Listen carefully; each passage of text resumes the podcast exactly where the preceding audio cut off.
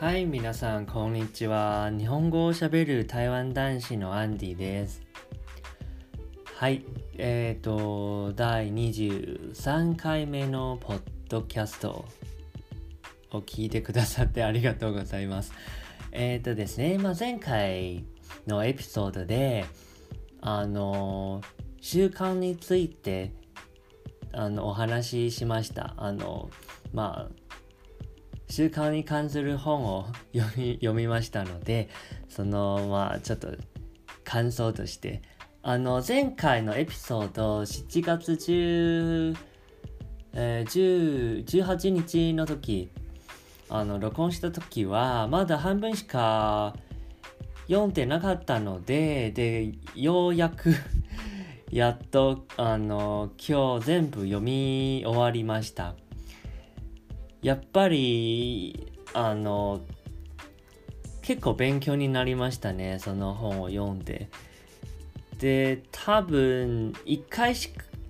1回読み終わったんですけど多分2回目また読もうかなもう1回読もうかなって思ってますね。1回だけ読み終わってもやっぱりなんか吸収できないというか吸収できない部分があってあのもう一回読んであのちゃんとメモを取りたいんですよ。やっぱり1回目読んだ時はじっくり読んでたんですけどでもメモとかあの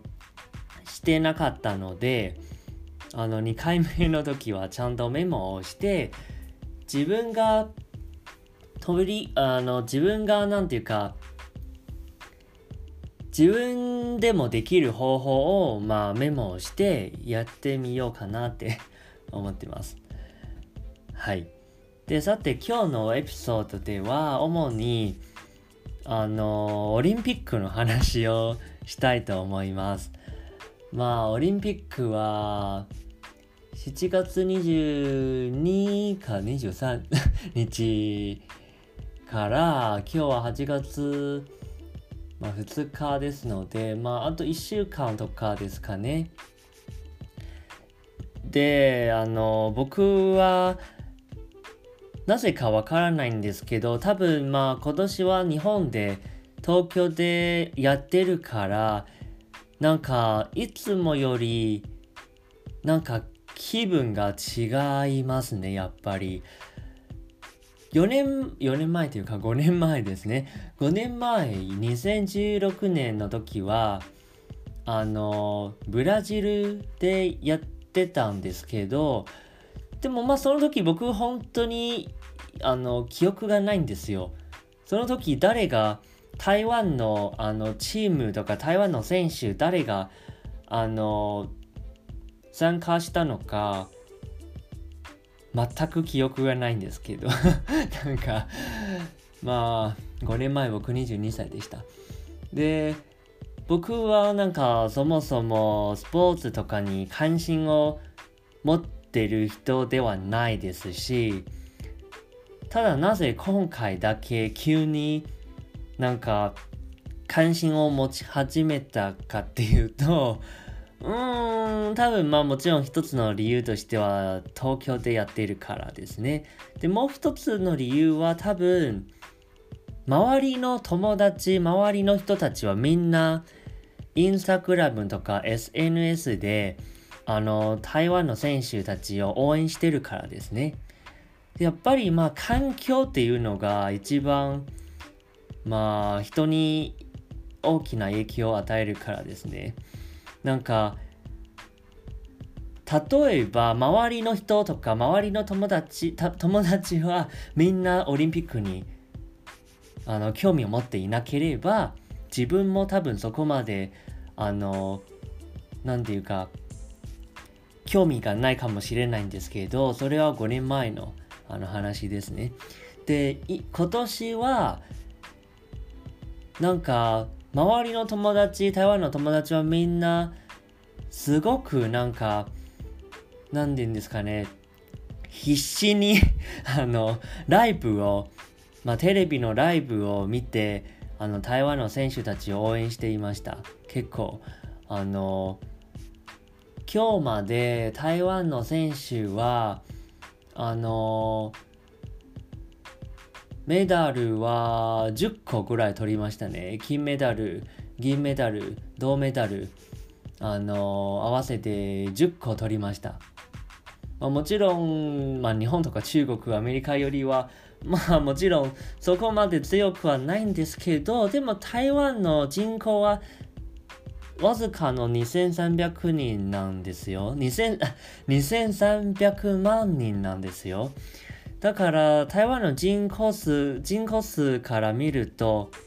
メダル10個も取れるなんてすごくないですか？あの世界ランキング今18位ぐらいなのかな？昨日見た時は18位でした。なのでまあまあ 強いあの国ですよね。で まあ何て言うんですかね自分はもちろんスポーツファンではないですしなので、まあ普通はこういうあの試合の観戦とか、あの試合を見に行ったり野球とかもあんまり見に行かないんですけど、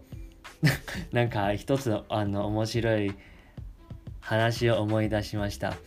なんか2014年とか15年、もう本当にだいぶ前でした。なんか6年前とかあの多分その時日本は2回目でしたね東京は2回目でして台湾からあの家族とあの遊びに来たんですけどであの東京ドームであの野球の試合があったんですねで僕のいとこのお姉さんがあの野球が大好きでずっとなんか見たい見たいって言っててあのまあチケットを買って一緒にあの見に行ったんですよ。で結局僕は野球にあんまり興味を持ってないのであの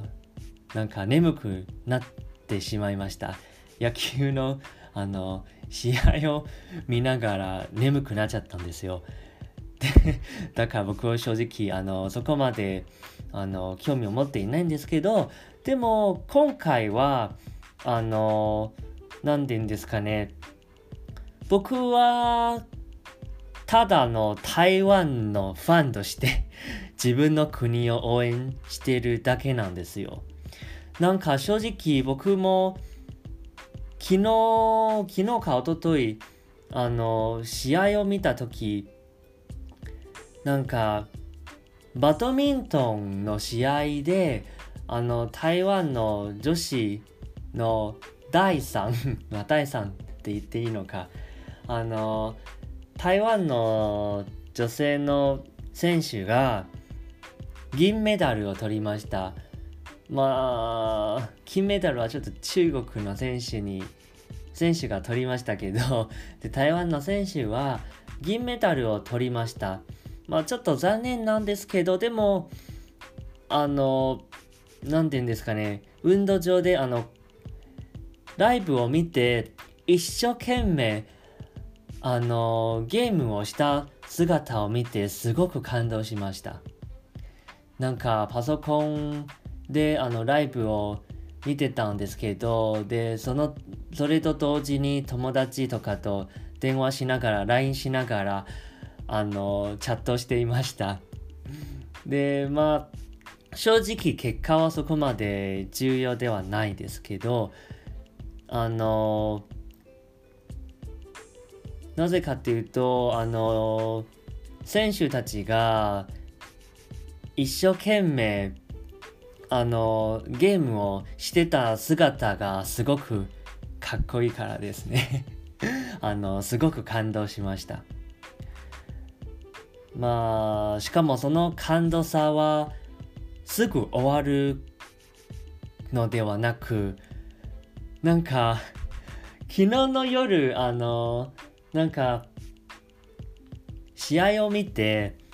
あの今日月曜日なので今日また仕事なんじゃないですか。で寝るまでずっとその感情が抑えられないんですよ。その感動、その感情が抑えられなかったんですよ。高まった感情が もう興奮しすぎて、感動しすぎて、なんか、本当に、何て言うんですかね、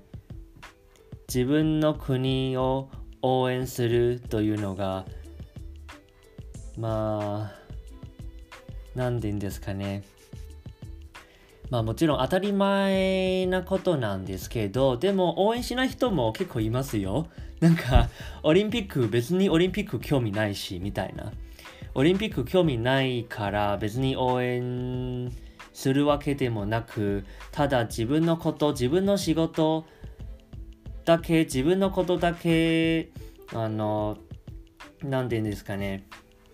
気になるというか、まあ他のことあのオリンピックのこととか全然興味を持っていなく なんか以前の僕みたいな。まあでも正直自分の国の選手たちがそんなに一生懸命あの何て言うんですかねゲームをしてしてるのに台湾人として応援しない理由が正直見つからないですね。なのでまあ今回は本当になんかすごくあのすごく感動でした。またちょっと4年後も多分またあの見ようかなと思っています。まあ今日はちょっと なんかちょっと話がぐちゃぐちゃになったんですけど、でもまあただオリンピックの話をしたかったんですよ。皆さんはオリンピックを見ていますか？今日も多分一部のあの今日もあのゲームがあったんですね。まあ今日はあのさいあのさっきちょっと見てたんですけどちょっと最後まで見なかったです。ちょっと授業があったのでさっきはあの団団体戦ですかね。卓球の女子の団体戦の準々決勝ですけど台湾なんか負けたようなあの ちょっと結果見なかったあの見れなかったんですけど後でチェックあのするんですけれども。でもさっき見た時は日本チームはすごく強くて特にその伊藤選手まあ、皆さんご存知だと思うんですけど 伊藤選手が強すぎてもうまああのなんか勝てないですねやっぱり。日本の選手たちは。すごく強かったんですよ。まあでもまあ結果はともかく、まあ、台湾の選手たちもみんな頑張っててましたから、まあ、それで十分です。はい。結果はそこまであの重要ではないですね。はい。では、まあ、今日はここまでにしますね。じゃあ皆さんもぜひあのオリンピックゲームを楽しんであの見てください。はい、今日も聞いてくださってありがとうございます。